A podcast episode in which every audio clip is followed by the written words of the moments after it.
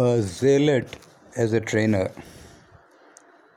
I had an interesting tenure of four years from 1998 to 2002 in State Forest Service College, Dehradun, as a lecturer where young recruits in Forest Service were trained. In fact, I was already working as registrar Kerala Agriculture University.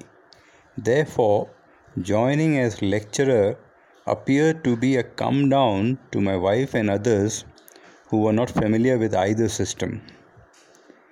My hair had started graying, and I appeared to be a fit mentor for teaching and guiding. Maybe not by knowledge and experience, but at least by looks. I recall clearly my first day in the training college that still has a beautiful building with a row of old and magnificent Ficus benjamina trees standing like guards between the college and the sprawling football field that turns lush green with every rain. I met four faculty colleagues in Shri Arun Singh Rawat's room and was surprised by a remark passed smilingly by Mrs. Archana Sharma once she gave me a look over after a small chat of introduction. Different shades of brown. It was only then that I noticed that I was careless enough to wear almost everything brown frame of the glasses, pant, shirt, shoes, and obviously socks too. I then called on the principal of the college, Shri Jarnail Singh, in his chamber who welcomed me warmly. As soon as he came to know about my interest in Shairi, he smiled and fished out his own recently written book of Shairi, Lehre, from his drawer and gifted to me. Later, I learned that he was also invited occasionally for Mushaira to recite his ghazals in public. Among the teaching staff, we had one permanent member, Shri Nandi, who taught engineering and survey to the trainees. He wore a muffler nearly all the year round and a monkey cap in winter with most of his face covered. He walked with bow legs and had a hunch. Seeing him always in his thick glasses, with a dead, serious demeanor and a perpetual old bearing. I could never imagine how he might have looked in his younger days. He was a walking encyclopedia, not only of all the former principals and faculty members who came on deputation to the college earlier and had left, all body ailments that he had ever suffered in life, even minor flu and stomach upsets were recorded in his memory indelibly, and he used to justify his eccentric precautions, citing those mishaps year-wise in vivid details. He had lived in the same house near the college for so many years that I used to wonder that he could probably walk from his residence to office with his eyes blindfolded.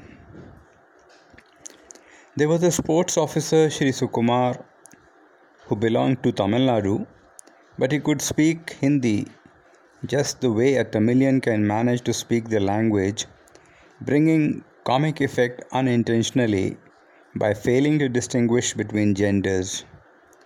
A nuance that South Indians cannot grapple with even after spending years in North India. He was a fitness freak and worked on the trainees really hard on the field and off the field, he was a very jolly fellow, always exhorting the young trainees for putting in all effort in sports activities. I recall his pet dialogue on the field during morning exercises to the trainees. जिस speed से dining table पर chicken leg उठाता है उसी speed से दौड़ में अपना लेग उठाओ lift your leg while running with the same enthusiasm and speed that you show while lifting a chicken leg in the dining hall. Shri Kumar had a black Labrador, and I could often see it in college in the evening. After the mandatory sports hour, marking the culmination of day's activities for the trainees, Sukumar used to go for cycling while the fat Labrador Rambo followed him as a part of its daily exercise. Once he told me that Rambo was an executive dog, and when I looked at him questioningly for more details, he informed When somebody even a stranger comes to my house, my dog is least disturbed and never barks, but keeps resting his head on its paws in front of the house with closed eyes. Rambo demands to be cared and served food regularly, all the necessary attributes of a high ranking executive. After six months of joining the college, I was made the course director CD for a batch of trainees from Andhra Pradesh and J&K. On my first day of interaction, I gave them a pep talk, welcoming them to forest service and retelling them what I had been told during my probation in an address to our batch by Shri T. N. Seshan, Forest Secretary, and later Cabinet Secretary and Chief Election Commissioner.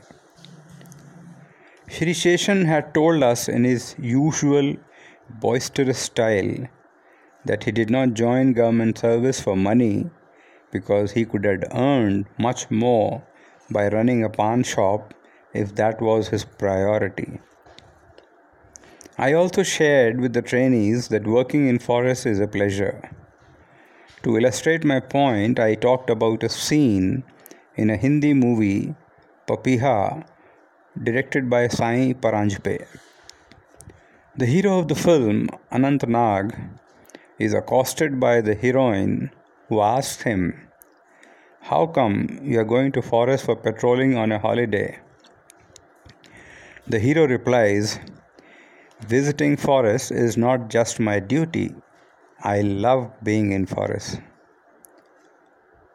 CD's job was mainly to arrange and coordinate all activities classroom teaching, hostel affairs, field exercises, educational trips, examinations, swimming and driving lessons, resource persons for successful training of two year duration.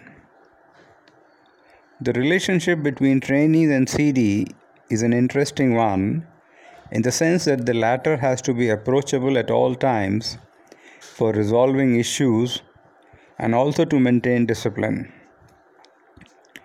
All sorts of official and personal issues were brought to the CD by the young trainees, many of whom had left their home for the first time.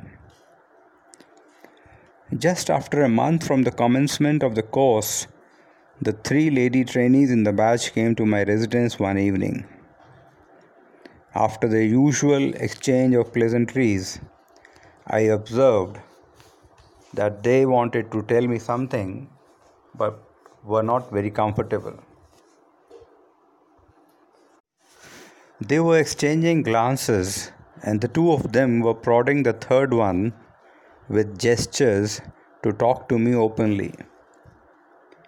I waited patiently like a Zen master for the cat to be out of the bag, though I was keenly aware that my wife was lurking in the background, being more curious than I was about the mission of the all female delegation.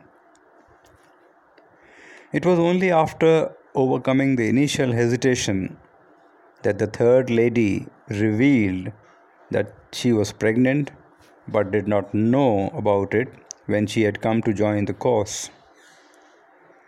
Considering the hectic physical routine of the course, it was evident that she would not be able to cope up with the minimum requirement. She asked me innocently whether she should go back to her husband for delivering the baby. In case she did, she wanted to know as to what would happen to her inter se seniority in the batch. I asked her whether it was her first pregnancy, to which she replied in the affirmation. I advised her that in that case there was absolutely no doubt that she should drop the course temporarily, deliver the baby in her native place, and resume the course after a gap with the junior batch. I informed her that her inter se seniority would be determined according to state rules, and normally she would be placed at the bottom of a batch because she would be the last in the batch to complete the course requirement. I advised her that she should not be unduly perturbed regarding her seniority, but safe and healthy child should be given the first priority. This advice seemed to bring a lot of relief to her, and all three ladies returned apparently satisfied, though I knew that resuming the course later with an infant would not be an easy task either. I looked at her retreating figure sympathetically, knowing fully well how difficult it would be for her to balance her career with her training next year. With that encounter, I realized once again, with greater conviction, that providing a level field for career development for women would always prove to be a mirage. Kudos to all those ladies who do well in various organizations despite all their natural handicaps. For many trainees, it was their first job and their enthusiasm to do well was understandable. I had already put in 11 years of service, but I was CD for the first time. Therefore, my enthusiasm as a trainer was also sincere and many times overboard.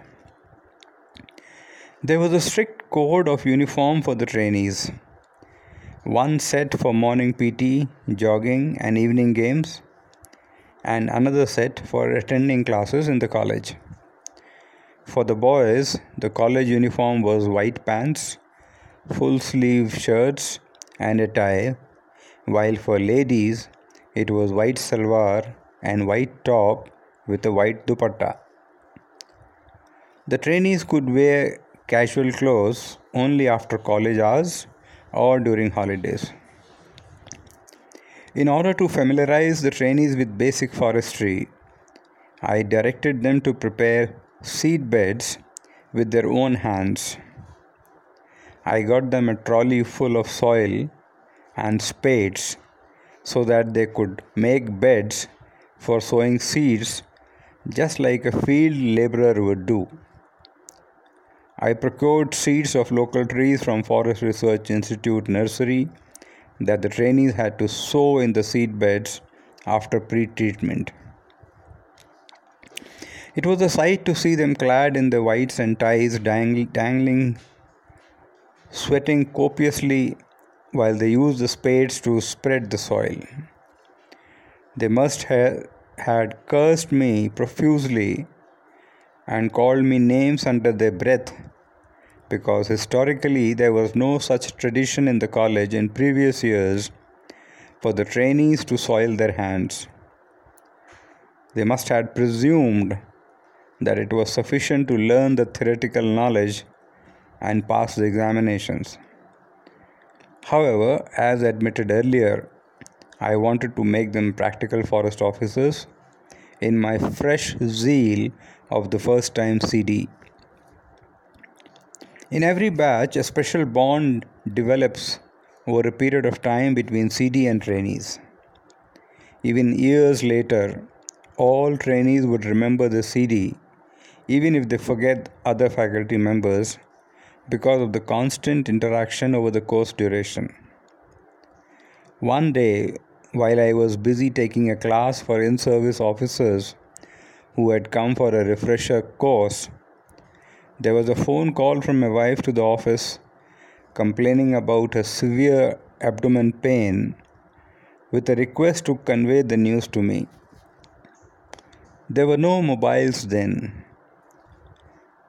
Then this news spread in the closely knit office very fast, and even before I could reach my house, the lady trainees were already there attending to my wife. They had rushed straight from the class to my residence in the campus without my knowledge. When my neighbor's wife came to inquire about my wife's welfare, she got mighty impressed by the presence of three ladies moving around in white dress and taking care of the lady of the house.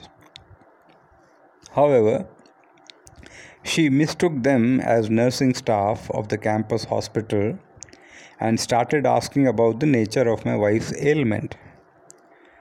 The comedy of errors, apparently because of the white uniform, went on for some time till the ladies informed her that they were not the nursing staff but forest service trainees of the college.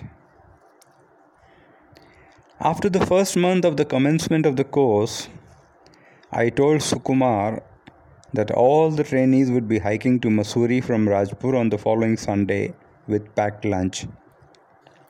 The idea was to familiarize them with the local flora, geology, landscape elements, and to make them hardy for the field job. I had done this hike a couple of times in school with my classmates, but I was not sure whether I remembered the trekking route. As a measure of abundant precaution, I took along another ICFRE scientist, Dr. Harish Sharma, a Doonite who claimed he knew the route as the back of his hand. On the appointed day, we all boarded the institute's bus and got down at Rajpur to begin our trek with a lot of energy and merriment as it was a big relief from the classroom setting for the trainees.